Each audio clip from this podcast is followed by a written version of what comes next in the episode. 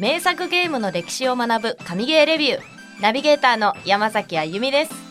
この番組は次に遊ぶゲームがきっと見つかるをテーマに名作ゲームを今更深掘りプレイして正直にレビューしていく番組です。それでは早速いきましょう。今日ご紹介するのはこちらの作品。神ゲーレビュー的2021年ベストゲーム。今回は2021年最後の放送なので番組チーム全員で神ゲーレビュー的2021年のベストゲームを紹介していきます。作家のさやかさんとディレクター兼プロデューサーのコンさんの3人でお送りします。お二人ともよろしくお願いします。よろしくお願いしまよろしくお願いします。ではベストゲーム紹介をする前にゲーム売上定点観測というサイトが集計した2021年のゲーム売上ランキングトップ5を見てみましょう。5位リングフィットアドベンチャー。4位スーパーマリオ 3D ワールドプラスフューリーワールド。3位桃太郎電鉄。昭和平成令和も定番。2位ポケットモンスター。ブリリアントダイヤモンドシャイニングパール。1位モンスターハンターライズ。こちらは2000万本以上売り上げです。とんでもないとんでもないから売り上げだなすごいな超売れたな。数字に弱くて数字に弱くてごめんなさい200万本以上ですねはいはい。このトップ5で買いました、どれか。私はリングフィットは持ってますあ、多分3人とも持ってますけど、今年じゃないですね。今年じゃないですねはい。私は531で持ってますね531リングフィット桃鉄モンスターそうっす。うちは5、3っすね。3は嫁さんが買ってきて、僕は一回も遊んだことがない。私5だけですいやポケモンねちょっと買う時期を見てます多分見てる間に来年アルセウス出るんで。アルセウスアルセの方が買うのウスです先かな、ね。で、トップ20までを見ると、はい全部スイッチ。やばいっすね本当だねそう。なんでだ？で21に「テイルズ・オブ・アライズ」が入ってきますね。そうなんですよね。売れた本数でいうと本当だ。ちゃんとプレステ4が。えでもその下もさずらーっと40位まであるけどプレステ4が12344つしか入ってないそうよ「テイルズ・オブ・アライズ」「バイオハザード・ビレッジ」「ニア」レプリカントジャッジメント。うんレプリカントが20で「鬼滅の刃」のヒノカミ血風譚2020年に買ったゲームとかを引き続きやり続けるみたいな。の印象が多いですよね、うこれ TikTok でも動画を出したんですよ。トップ5で。これコメントで多かったのはあれスマブラないじゃんとかあつ森ないじゃんっていうコメントが多かったんですけど。うん。いやさすがにだって出たの2019とか2020年の作品だからスマブラなんてね。だね。印象がそこにまだあるってことなんだ。そう。今年も売れ続けてると思ってるのがすごい。うんだってスマブラなんてリリースされたのは2018年12月7日ですよ。おお3年前っていう。やり続けてる人が多いんでしょうね。うん。やっぱ自粛期間とかって長くゲームできるってなると新しいゲームに手を出す人もいればうん。買ったゲームをずっとこうやり込み続けるみたいな、やり込み要素多いゲームいっぱいありますからね。確かに昔よりも遊んで終わりっていうんじゃないからね。ね。そう物語がねアップデートし続けるし。そうそうでダウンロードコンテンツは出るしそうそうそうそうそう思うと今年はその巨大タイトルみたいなものが少なかったっていうことなのかな、まあそこがだからモンハンとかポケモンのうんうん。ダイパのリメイクみたいな部分になってんじゃないかなっていう気がしますよね。かもしれないやっぱ安定して売れるんすねポケモンは。なるほど、まあそんな1年ではありましたが、若干ちょっとこう物足りなさというかうん不作まではいかないけどなんか今年すごくこう印象的なゲームあたくさんあったなみたいな年ではなかったって感じだね。そうですね。そんな年にこの番組を始めてしまったっていうことはね ゲームの番組を頑張って作ってきた半年間作ってきた私たち3人が、はい。一体何で遊んでいたのかと。あそうですね。もうあの神ゲーが何だっていうのをもう一旦こう無視して、自分が何で遊んできたかっていうのをもうあのこの大晦日に全部話してしまおうと。そうしましょう。はい。というわけで2021年のベストゲームを紹介していきましょう。イエーイ。はい。ルールは1人ハードを変えて2作品。はい。そのゲームの魅力やどこが面白かったかを1分でプレゼンしていきます。で順番はサイコロで決めましょう。はい。アピールポイントを1分でってことだよね。そうですね。その後に質疑応答してってね、はい。魅力に迫っていくみたいな感じです。はい。OK です。はい。じゃあ早速じゃあお願いします。一人目は？でででででででででであやみさんさすがだわさすがじゃあパーソナリティの方からねやっぱりここは代表してね言ってもらわないはい私が持ってるハードがスイッチとプレステ4あとは一応プレステ5も持ってますはいで今年遊んだゲームが番組で取り上げたもの以外だと「リトルナイトメア」「レイヤーズ・オブ・フィア」「デッド・バイ・デイ・ライト」とかこの辺のホラーばっかりを今年はやってたかなっていう印象が。ほら苦手なのにね。あの友達とねこうやるっていうのが多くて自分一人でやるっていうよりは。でまあ一番好きな「キングダムハーツ」は定期的に遊んでるんでアプリだと「ツイステッド・ワンダーランド」と「プロジェクトセカイ」を一番やってました今年は。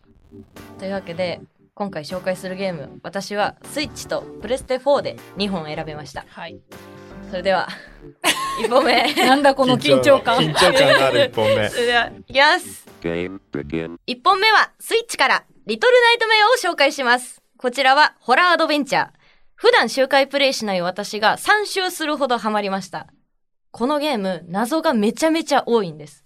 主人公、シックスの名前の意味は、なぜそんなにお腹が空いているのか、不気味な登場人物は一体何者なのか、船の名前が胃袋ってどういうこと？そもそもなぜシックスはここにいるのか？などなど。セリフも説明も一切ないので、なんとかヒントを探そうと周回する日々。もう不気味な BGM が頭から離れません。ダウンロードコンテンツでの衝撃のラストに唖然としたのは私だけじゃないはず。ちなみに、2021年2月10日に続編のリトルナイトメア2も発売されています。私は持ってますが未プレイなのでネタバレメールは送らないでください。こんな感じですね。リトルナイトメアです。はい。全然知らないんだよね。俺もやってないんですよね。あ、そうなんですか。私もともと入りではあのゲーム実況の動画を見てうん。面白そうと思ってやり始めたんですけど、なんかグラフィックちょっとカワーコアみたいな感じあのすっごい薄暗い、薄暗いというかもう暗くて、うん。見えないところは見えないし、うん。ただその主人公がライターを持ってるんでうん。それつければ、まあ、自分周辺は見れるようんうんから暗闇の向こう側にこう怪物うん。がいたりした時にこう手先がスッて見えた瞬間に「えー!」ってなるんですよ。そういうやつか。そういうやつです。ジャンルとしてはホラーアドベンチホャー。ラーアドベンチャー。ボス戦ってあるの？あのチャプターがこう何個かあってそのステージごとにボスがいるっていう一番最後のラスボスももちろんいるんですけどまあその時その時のボスがラスボスみたいな感じにはなりますね。っていう緊張感を持って遊んでると。はい。難しい？あいやあれは難易度が存在しないので、うんうん。あの初心者でも全然あのえバトルをしないんですよ、ーうんうんうん。なんかこうギミック使ったりとか、うん。あの敵をこう押しつぶすために、うん。罠みたいなのを使う？うんうん。そうオブジェクトを破壊したりとかっていう感じだし、うん。あとは倒すというよりは逃げる。あーややだな。苦手だ。パニックするともう絶対ダメなやつじゃない？そうそうそうそう。逃げてる最中にこう棚倒れてきたりとか。あとはその机の上を通るのか下を通るのかとか。苦手かもな。そういうとっさの判断が怖いです。もうドキドキ。だからコントローラーを長く走ってると、うん。もうこう移動のその動かすスティックがどんどん指から離れていくんですよ。汗で滑ってでジャンプのタイミングとかも結構シビアで、うん。ちゃんとしないとジャンプした先のものに掴まれないとかあるんで、割とそういう操作は難しいけどバトル自体はないので、うん。なるほどね。うん、ライトユーザーでもサクッと楽しめるっていう感じそうですね。いや本当に謎が多くて なんか怖いっていうよりまあ1周目は怖いんですよ、うん。怖いんですけど2周目からちょっと細かく見たくなるじゃないですかで1周やればこうここで立ち止まって詳しく見れるとかっていうのが分かるからそれでこう立ち止まってその部屋を重点的に見たりとかあと行ける場所はないのかとかっていうのをもうずっと探し続けて3周しました。セリフもないしそのゲーム自体のこう説明ナレーションみたいなのも何もないからで公式からのこれはこういうことですよっていう明言もされてないんで、もうそれを自分でこう考察しながらいろんな人の考察を読みっていう時間がすんごい楽しかった。ですなるなるほど。ほどそこがハマりポイントみたいな、はい。うんうんうんいやよかった。よやった。はい、1本目としてとても素晴らしかったですね、2人目。二人目。2本目ですね。いきます。えい。おい。コンさんです。俺だ。見せていただきましょう、はい。プロデューサーのわかりました。心意力を。頑張ります僕はですねそもそもあんまりゲームをしない人なんですよ。ほ持ってるハードで言うと任天堂スイッチだけで。まあどっちかというと遊ぶのはスマホのアプリゲームをしてる方が長いかなっていう感じですね。プレステ持ってないんですプレステはワールドだけやって速攻友達に売っ払いましたね。打った今回僕はアプリゲームとスイッチで2本選ばせていただきました。はい。最初に紹介するのはアプリゲームの方ですね。結構アプリいろいろ遊んだんですけど今年遊んだやつで言うと FGO パワープロ、であとドラゴンポーカーってゲーム知ってますかね？名前は知ってます。そう8年くらい続いてるゲームなんですけドラポ？ドラポドラポ。あ知ってる。リリコがあの CM してたんですよ。ドッキングしようって。まあいろいろ遊んだ中でちょっと毎日ログインして遊んだゲームは1本だけでしたねアプリゲーうムんなのでそれを紹介していこうかなって思います。お願いします。紹介するのはドラゴンクエストタクトです。こちらのゲームはですね、ドラゴンクエスト関係で初めてのタクティクスゲームとなってます。で、タクティクスゲームっていうのはですね、有名なのがあのスパロボとかディスガイアみたいなあの、マス選んで移動してどういう攻撃しますかっていうのを選ぶ戦略性の高いシミュレーション RPG ですね。で、タクトのいいところっていうのは、期間限定のイベントとか、こういうアップデートしますよっていうのを、あの、ロードマップとして半年前くらいに出してくれるんで、今月これありますっていうのモチベーションが高く遊べるのがいいかなって思いましたね。まあ、周回ゲーにはなるんですよ、こういうゲームって。なんですけど、スキップチケットっていうのがあるんで、本当に忙しい日は1日の朝と晩だけログインして、もうこのスキップチケット使って、もう1分あれば周回終わるっていう感じなんで、そこいいんですよね。で、逆に難しいイベントとかもある。やばい、時間が足りない。高難易度のクエストは。まあ、とにかくね、いろんな遊び方ができるタクトおすすめです。無理やり無理やり。こっからね、1分で語りきれなかった部分を紹介していこうかなってうわ、ずるい。ずるいよ。タクティクスゲームって戦略ゲームだから頭使わないと基本的にはダメなゲームなんで毎回イベントでね高難易度のクエストは必ず用意されてるんですよ。はそこをこのキャラとこのキャラを組み合わせてこの技のレベルをこういう風にしたらあやっとクリアできるみたいなのまあパズル要素みたいな感じでどんどんやっていくっていうのはすごい楽しくてシミュレーションってあのこういわゆるその 5, 番のそうマス目ののやつですね。私あのファイヤーエンブレムあとかそうです好きなんだけど。ね。はい。ああいう感じでああいう感じですね。はい。それがドラクエのモンスターのキャラクターでできるっていうのは、他に遊んだゲームの中でテリーのワンダーランドとかもあったんですけど、僕普通にドラクエの人を動かして戦わせる系のゲームよりも、テリーみたいなモンスターを捕まえて仲間にして、そのモンスター同士が戦うみたいなゲームが好きだったんで、うんで、タクタはまさにそれだったんで、もうだから始めたっていう部分なんですよね。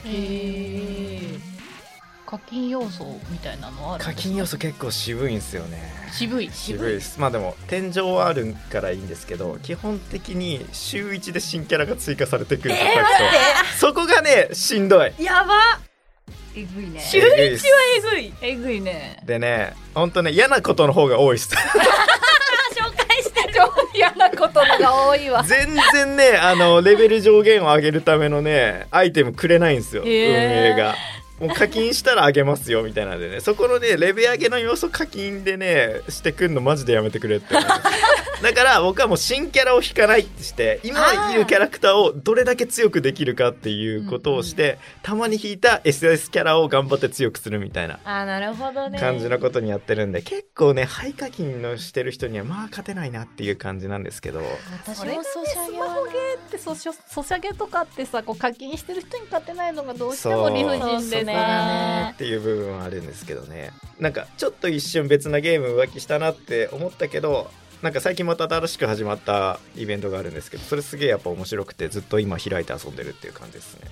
まあでも本当に1年毎日欠かさずログインしてデイリーボーナスみたいなのもコツコツやれたのはタクトだけだから、そこら辺はすごい良かったなって思うんですよね。なかなかないですもんね。いくら好きなゲームでも毎日ログインは。うん。やっぱそこがスキップチケットなのかなって思ったんですよ、ううんわダリーって思ったらそのデイリークエストみたいなやつでさえもスキップチケット使えば一瞬で終わるんでそうスキップチケット制度はね他のゲームでも導入してほしいなっていう。してほしいです画ねだね。そう思ったんで多分そこが俺の続けられた要因なのかなと思ったんですよね。やっぱそういう一つの要素だけで続ける続けないあるっていうのはもうだから発明だよね、うん。そういうのってね。タクトね。ぜひ遊んでみてください 辛いことのが多いって言ってたけど、ね、あーでも結構初心者には優しいというか石いっぱいくれるんでとにあかくだからもうこのキャラって決めたやつをもう天井までマックス強くするっていうのを僕はおすすめします。うんうんうんうんわかりました。じゃあ次行きましょうか。はい。はい。に。あ俺だ。じゃあ続けて僕がさせていただきますね、もう一個はスイッチの方からですね。で今年スイッチで遊んだゲームソフトが5本で、え1本目「ドラクエ11」で次「メイドインワリオ」うん。で3本目「シビライゼーション」で4本目「チョコボの不思議なダンジョン」とこれから紹介する5本ですね。はいまあシビライゼーションはねチュートリアルで僕は心が折れてしまいましたね。あら頭使うやつ頭使うゲームで世界征服をするみたいなゲームなんですけどうん結構ね覚えなくちゃいけないことが多すぎてでしかもそれが難しすぎてセールで買ったからよかったけどめっちゃ難かったこれは。うわえー。やってみたい。でドラクエ11もね僕ドラクエ今までクリアしたことなかったんですよ。え？8をちょっとやって高校生の頃に。クリアできなくてそれ以来ドラクエ恐怖症になってたんですトラウマにさすがにお盆暇すぎてねちょっと買ってみたら結構なんか難易度設定とか縛りプレイとか一番最初の時点で選べてもう何のノン縛りでやったらサクサククリアできたんで11良かったですねまあいろいろと遊んだ中でじゃあ始めていきましょう2本目ですね Game begin. 2本目はデッドセルズです。で、これ2018年リリースのインディーゲーで、まあジャンルとしてはローグライクですね。ローグライクっていうのがシレンとかトルネコみたいなダンジョンに入るたびにマップが変わって敵の数とか、あの武器がランダムに手に入るっていうダンジョンゲーですね。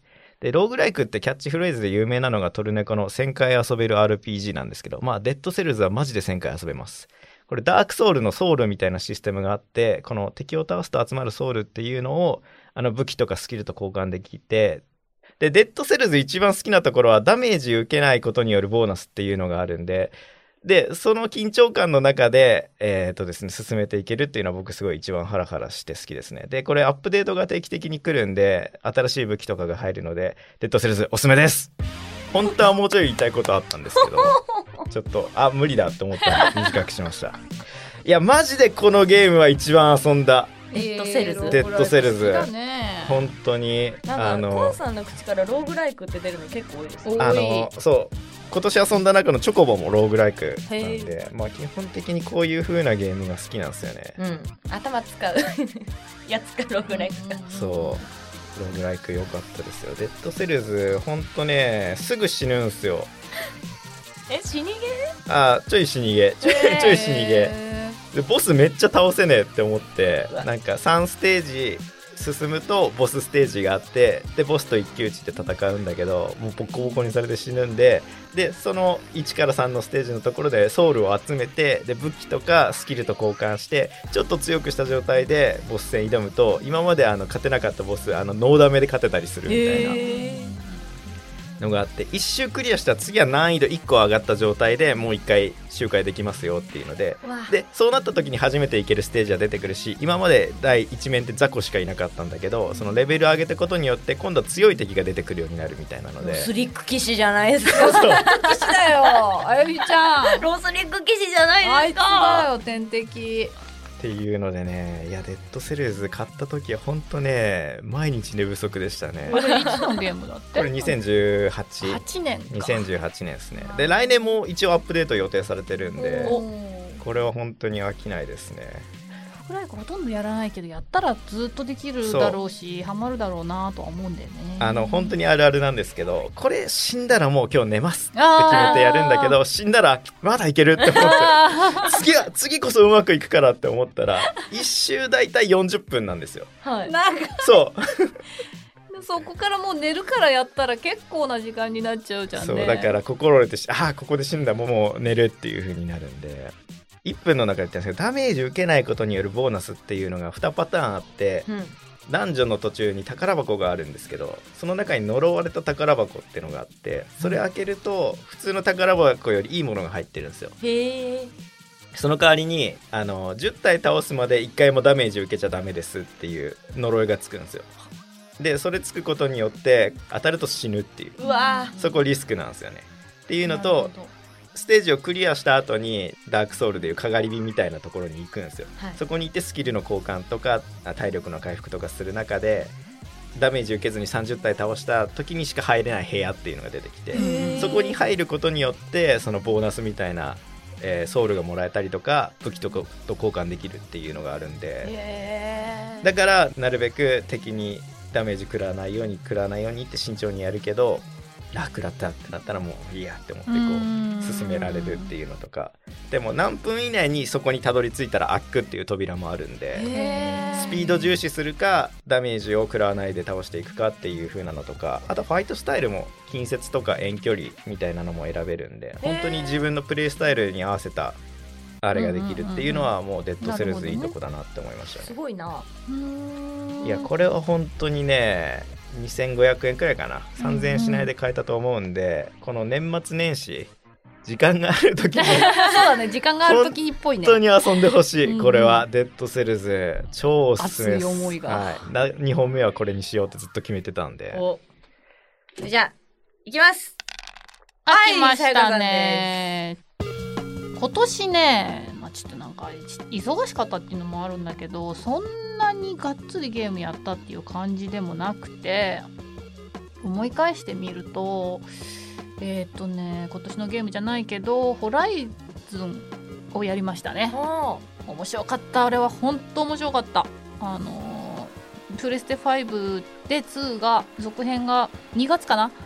に出るのでもうそれまでになんとかしてプレステ5を手に入れて そればっかり本当にやりたいなっていうぐらい本当にあの良質なというかあぜひやってほしいですね。でえっ、とまあキムタクもやりましたよ。はい。はい、もうこれはもういいやもう、ね、十分語ったから 過去遡って聞いてくださいっていう感じ。スイッチは本当今年は触らなくってああのこの後紹介するゲームのみしか触らなかったっていうような感じででまあリングフィットはやりましたね。はい。あとはイーストワードっていうインディーゲームをムあのやりました。すごくいいゲームで面白かったかな。そんな感じかな。あんまりそんなにあの新しいゲームをガツガツやったっていう感じで。ああと初めてニオ2はね結構やりました。おーおーおーニオ2で死にゲーに初めて触れて割とね1周目終わって2周目の途中ぐらいまで行ったんで。えー、まあまあやりましたよ私にしてはすげえあのねマルチでやったけどでもあの死にゲーをこうちょっと知れたっていうのはすごく良かったなと思いましたね。尿通もすごく面白いあのめちゃくちゃやり込みもう永遠に遊べるんじゃないかっていうぐらいにあるのでぜひ死にゲー好きな人はあのやってみてほしいなと思います。はい、Game begin. えーモンスターハンターライズです。もう、これはね、いろいろ悩んだんですけども、これを出さないわけにはいかない。3月に発売してから半年ぐらいは毎日のようにやりました、やっぱり。で、まあ、あの、内容ももはや説明する必要はないと思うので、まあ、どうしても比較対象に出る、その、以前に出たワールドとの比較で、良かった点っていうのを、ちょっと、あと30秒で話そうと思うんですけど、まず、えーハードルが下がった。ライトユーザーでも初めての人でもできるぐらいのあの難易度でちょうど良かったのでソロが楽しかった。あとロードが早い。ロードの問題はすごくあったのでロードがサクサクいってマップもサクサクいくっていうのはものすごく助かった。あと、えー、かけり虫っていう新しい制度が出てきたんだけど、その回避とか技が楽しかった。そしてこれ、最後、重要、一番重要なのが、犬がいる。これが一番良かったです。僕ライズ買わなかったんですよ。ワールドめちゃくちゃ遊んだんですけど、はい。体験版遊んだ時点で、はい。なんか縦移動というかなんか空中の移動がすげえ多くて、その要素が僕今までのモンハンやった身からすると、うん。うん。あれ急にむずいなって思って、うん。なんかライズそこで。でもねあれねなんかすごい体験版で打ち出してたけどそんなでもないよ、うなんですね。そんなに盾があるって感じでもなくてあのワールドやってるやってないやってない見たことはあります。鉄柱試技って見てましそれはライズね。たあれ何の話してました？ワールドの時はあの古代獣っていうあのクソマップがあって なんていうのかなもう本当に何度やっても覚えられないあ確かに覚えられなかったえーあれはそう。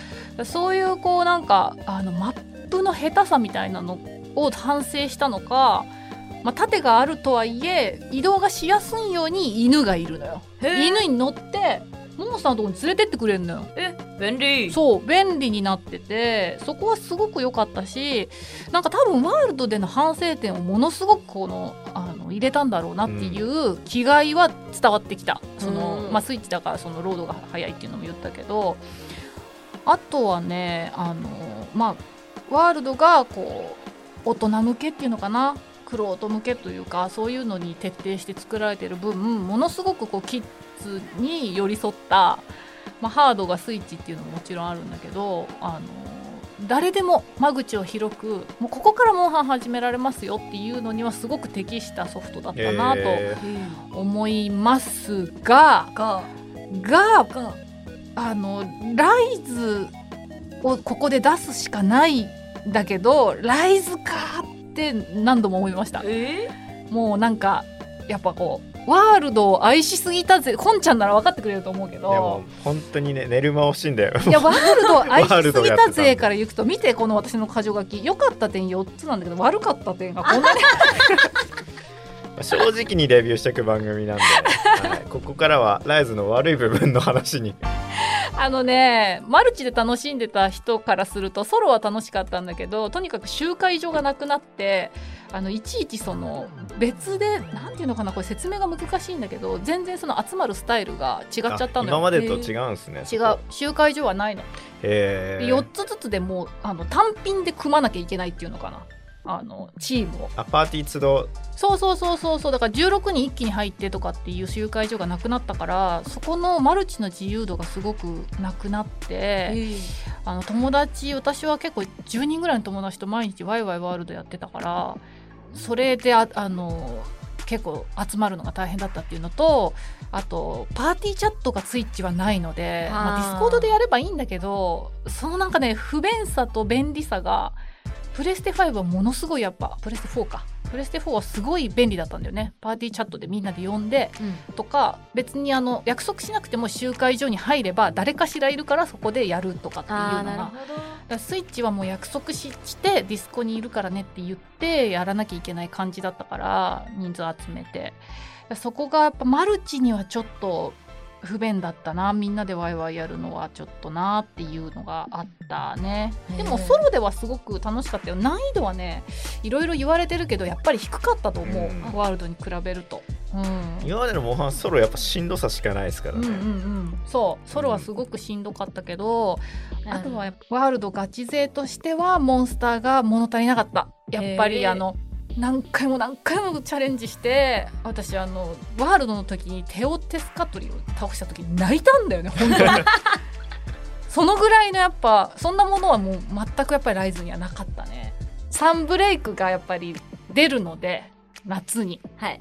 そんな遠いよっていうのも結構みんなちょっとがっかりしちゃったんだけど夏かっていういわゆる今までで言う G ってやつですかね。あ、うん。そんな長いんですねそれが。そうです。あのちゃんと有料でがっつりあのアップデートが入るのでそれはものすごく期待してるしもちろんやるんですけどもう少しあの難易度を上げてもらえると嬉しいなって感じかな。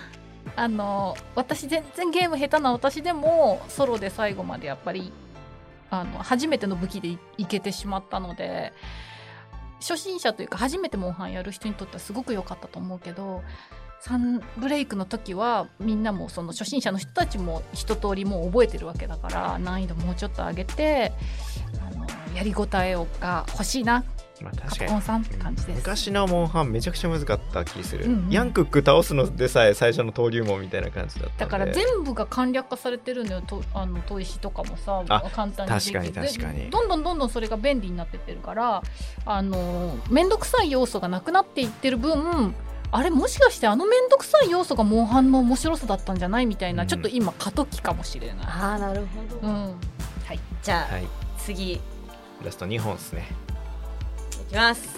えい。あ私さやかさんだ。え待って私最後じゃん。最初と最後。じゃあ続けてまたさやかさんですね、はい。2本目はどのハードから？プレステ4です。私がプレステ4で今年一番遊んだソフトは地球防衛軍5です。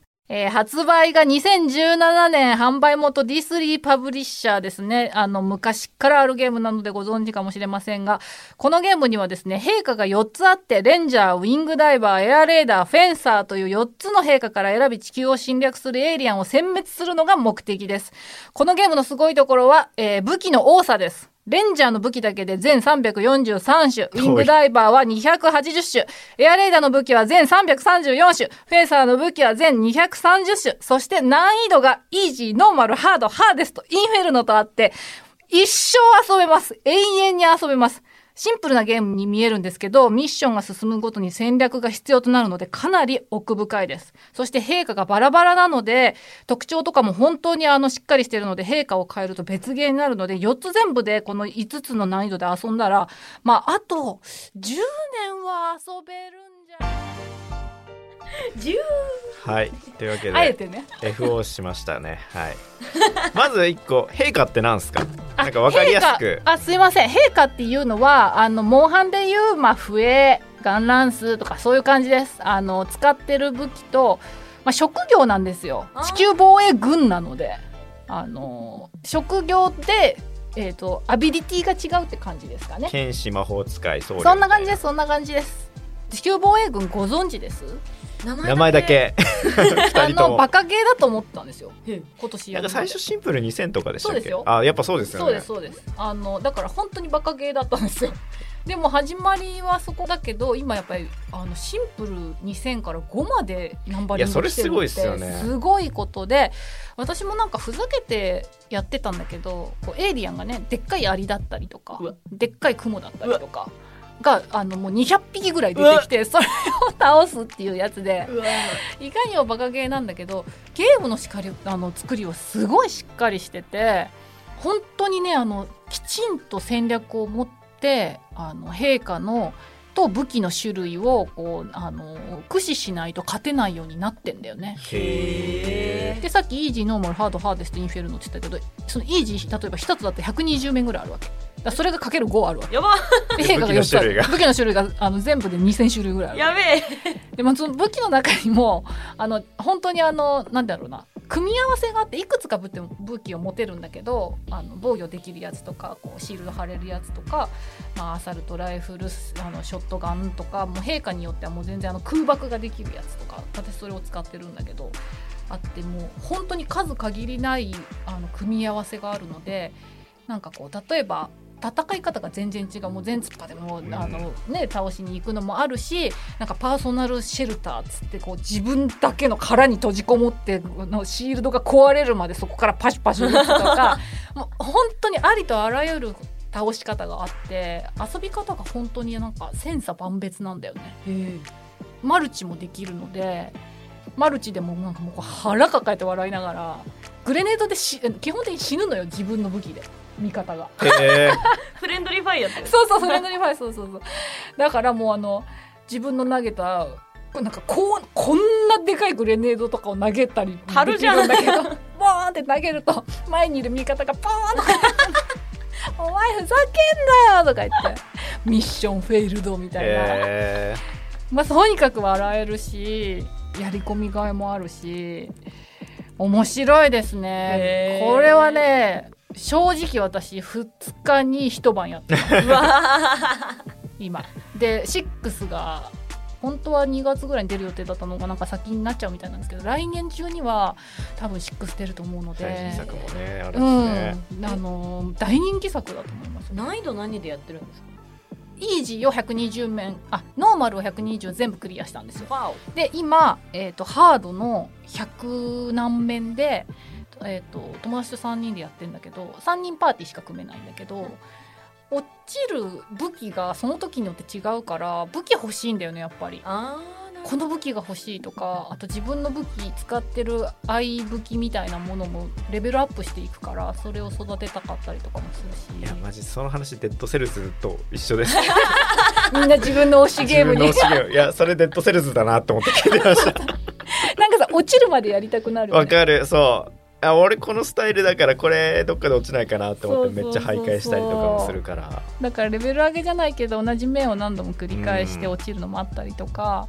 あと一番ねいいところはなんかそれこそモンハンとかさビルドとかが大変じゃん、うん。難しいじゃんこの弾をつけてとか。なんか攻略サイト見てみたいな。なんかそういうもの一切ないの。体力と武器だけなの、武器のその性能だけなの。だ何も考えずにあの準備とかもさモンハンだとさ行く前にさ「ちょっと待って今ちょっとビルドしてるから」みたいなのあるじゃん、あれが一切なくてもう準備期間も1分ぐらいで「あオッケー」サクッといけるので何にも覚える必要がないっていうのもやっぱりもともとシンプルに線だったゲームの良さがあるなと思いますよね。割と気楽にできるっていうかなすごく面白いです。はいはいじゃあ最後ですね、はい私ですね2本目はどのジャンルから？2本目はプレステ4ですじゃあ早速いきましょうかいきます Game begin. 2本目はプレステ4からニーヤオートマタです。この番組で特集した作品の中で一番ハマったゲームです。エピソード内で語れなかったことを語らせてください。キャラクターの関係性がとてもいい。クールな 2B と明るい 9S という対照的な二人が任務を通して徐々に心を通わせていく姿は見ていてとってもほっこりします。自分をあだ名で呼ばせたい 9S がとっても可愛いです。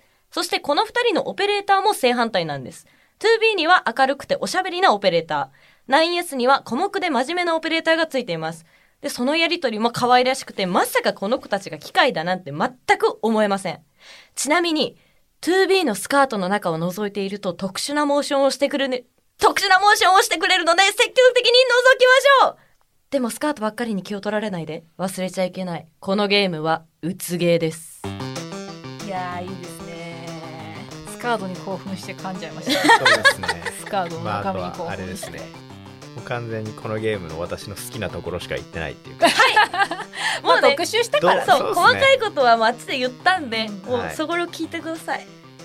いろいろあの神ゲーレビューでやったけどやっぱりニーヤが一番うおーって思ったってことでね。私が基本的にキャラ萌えをするタイプなので、確かに。今までの聞いて。そう。キャラ萌えをししちゃうから、うん。こうこうね可愛かったんですよ、よトゥービーもナイスもナイスがね。そう。だから今回はないあのニーヤオートマタあれからあのやったの？9S を進めてます。あ進めてるんだ。トゥービー編がこういい感じに終わったうん。後の 9S をやってるとなんかところどころちょっと不穏ないやそうでしょだってここから本番の打つでしょ？そう。うわっていうのがもうじわじわじわじわ来てますよそうなんか長くやったゲームっていうわけではないんですけど、うん。あのなんだったらアプリとかの方がこう日常的に移動時間とか出てきるから長くはやってるけどあのもうこれは最高だって今年一番なったのは2位いやえー、いいっすね。はい。だから今回2この番組で出会ってよかったね。スルーしちゃってたかもしれないもんねそうなんです。よ、あのもともとやろうやろうとは思ってたんですけど好きな世界観だったんだ。そう。でうんやってやってってずっと言われてたから、うん。いつかやるいつかやろうと思ってたんですけどそのいつかがいつ来るかっていんうんううん。感じだったんで、じゃあ特集しましょうってなった時にこうやって、うんうん。ああもっと早くやっとけばよかったって 思いましたね。ニアはね本当にあの特集した中でも私も一番今やっぱやりやりたいなと思ってるのニアだな。はい。可愛いひたすら可愛い。もう会話ずっともう聞きて聞きたいですもん。二人が声優さんも喋ってるのいいもんね。ああそう。うん。そうなんです。でもなんか可愛ければ可愛いほど今後辛くなるかもよ。いいんです。いいんです。可愛いから。可愛いから。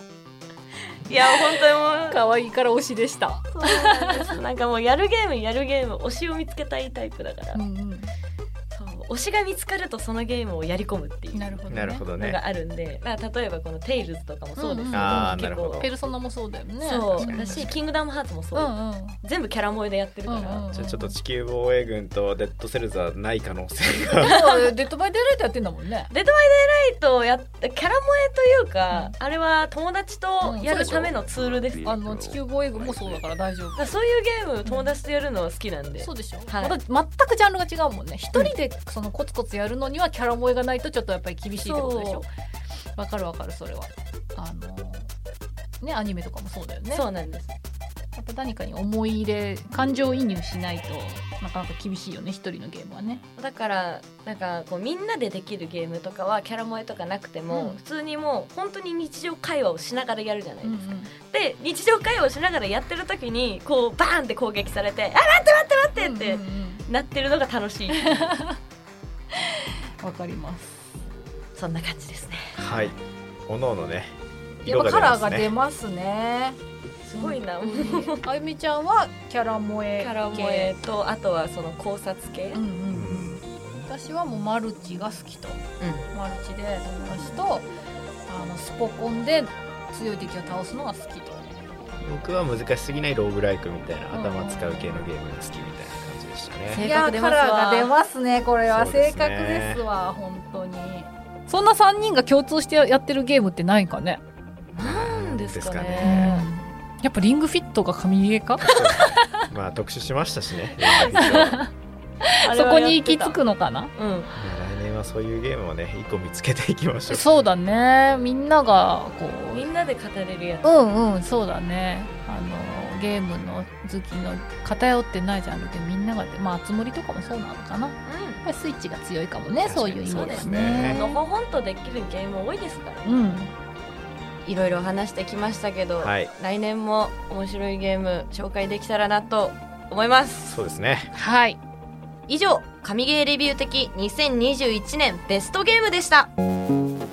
最後までこの番組を聞いてくださったリスナーさんありがとうございます今日が年内最後の放送で9月24日に始まって、まあ、大体3 3ヶ月ですね。すごいですね。頑張ったね。10本はいかないくらいか。うん。は特集はしてきましたけど、すごく個人的にはやってよかったなってお最終回みたいな 終わらせないでくださいよ。やってよかったなってあのゲームを今までと違う視点でそうですね。そうそうそうそう。うん。なんかその制作者側とかあの作る側の方からこういう気持ちでこういう思いでっていうのを知るとちょっとまたね、うん。やり方が変わってくるなと思って。毎回ゲームやりながら本当にそこ考えますなんかもうこのクソゲーがよとか言えなくなってきたなんか。クソゲーなんてないんですよ。クソゲーなんてない。存在しない。神ゲーはあってもクソゲーは存在。まあするななんかあの好みの問題ですよね。そう、まあ、誰かにとってはね面白いってお金ね初めて買ったゲームだからとかねお小遣い貯めて買ったゲームだから思い入れでね、クソゲーでもね、うん。思い出補正で強くなってる部分はあるとは思うんで。そうそうそうそう。でもほらゲームって手間がかかるからさ、なんかこうあの一筋縄では作れないじゃん。うん。だからやっぱクソゲーはないよ。ないみんななんさっきとか言ってることって。分裂症 あの自分にとってのね。そうそうそうそうそうそう、簡単に作れるもんなんだったらねそういうものもバンバン出てきちゃうかもしれないけどね。基本的にゲームってだってものすごい声入れてうんストーリー作って、プログラマーがいてってお金もかかるしさ、うんやっぱあのすごいカルチャーだなと思いますね。今までなんとなくやってきたゲームたちを今やり返したらなんかこう視点が広がってるわけじゃないですか、うん。こうやって紹介したりとかっていうの。を、うん。あとはこのレビューするにあたってこういう観点でゲームをしようっていうのがあるじゃないですか,、うん。今までこうやってきたゲームをもう一回やってみたら新しい発見があるんじゃないかって思います、うん、本当にそうだよね。まあ、来年はねそういうところもパーソナリティとして頑張って もっとね自分の視点を入れられたらいいんじゃないかなと思いおます、ね。あ頑張ります。まあ2022年はねこういうゲームやりたいなっていうので言うとアプリゲームとかやってないんで、うん。確かに。あるよね、た一個ねくさん。そう来年もう一個決めてるのはあるんで、うん。うんそういうゲームとかをね新やりましょう。しくやれたらいいかなとは思ってます。はい。あのスマホで Spotify とかポッドキャスト聞いてくれてる人も多いと思うのでそのままねね。ゲあの相性もねいいよね。パッとできたらねはいじゃあいつものエンディングです。このエピソードを聞いてのあなたの感想を Apple Podcast のレビューや Twitter でハッシュタグ神ゲーレビューをつけての投稿お待ちしています。TikTok がねもうすぐ6000人くらいなんでフォロワーが、うん。そうですね。TikTok もね1万人目指しつつあの TikTok ライブでゲーム配信とか、1万人記念とかでやりたいやりたいねやりたい。とかで、うんうんそういう風なねゲーム配信とかもいろいろ横転できたらいいかなって思ってます、画面付きのってことですよね。はい。なんかあのいみんなで地球防衛軍やろ。うあいいですね。3人しかできないけど。そうですね。ちょうどいいじゃないですか。このメンバーでやるってこことですのメンバーで。ねそうだねちょうどいい。私あの爆弾投げるんで。あいいね。まあ、来年はねいろんなこと挑戦できたらなって思ってるんで、まあ、そのアイディアをねあのハッシュタグつけてつぶやいてくれたら嬉しいですっていう感じです、はいまあ、Spotify でお聞きの方はね、番組のフォローお願いしまはい。す、、なんでフォローしてほしいかっていうと。なんでその掛け合い？急に。急に、最新話が配信されると通知が来る。はい、い私たちはランキングに入る可能性が増える。や本当ねこれは Spotify のランキングの仕組みなんですけどあの新規のリスナーのフォロワーが増えないとランキングに絶対入んないんでもう今まで聞いてるけどフォローしてないっていう人はこれを機にね番組フォローしてくれると嬉しいです。ポチッとやるだけなんでね。本当ね、簡単なんで。2秒で終わるんで本当ぜひやってください。お願いします。でこの番組はですね Twitter と TikTok の方が更新頻度高いです。そう顔が見れます。そう。生き生きと喋ってる姿を見れるのは TikTok だけ 姿をね。そうですね。姿ね。生き生きと喋ってしゃべ生きるけど、生きと喋ってんのはポッドキャストの方が喋ってるよね。そうそうそう TikTok の方はかなりあの緊張しながらやってるけどね。緊張しながらやってるうん。台本読むだけなんでねもう本当ね髪伸びた様子がすごいわかるんですよ。そう前髪とね。TikTok 始まった時と今のでめっちゃ髪伸び全てるのが。そのうち色も変わりますから、はい。まあ、そのね成長の過程もね TikTok は見れるんで。まあいろんな SNS やって全部力入れてるんで。はいなんで全部見てくださいゲーム好きな人は。はいお願いします。というわけで次の配信は来年です。2022年です。はい。1月7日。特集テーマは何でしょうか、はい。2022年発売の注目ゲーム特集。はい来年はめちゃくちゃ有名タイトルの続編が出ます、目素晴らし。い白押しですよね、は本当に私の周囲でも来年どうしよう仕事辞めようかなみたいな 結構そういう状態になってるし私もなってる。そこまでいっちゃう。うん。やるゲーム多すぎて。はい。というねどんなゲームが出るかは来週の放送聞いてください。はい。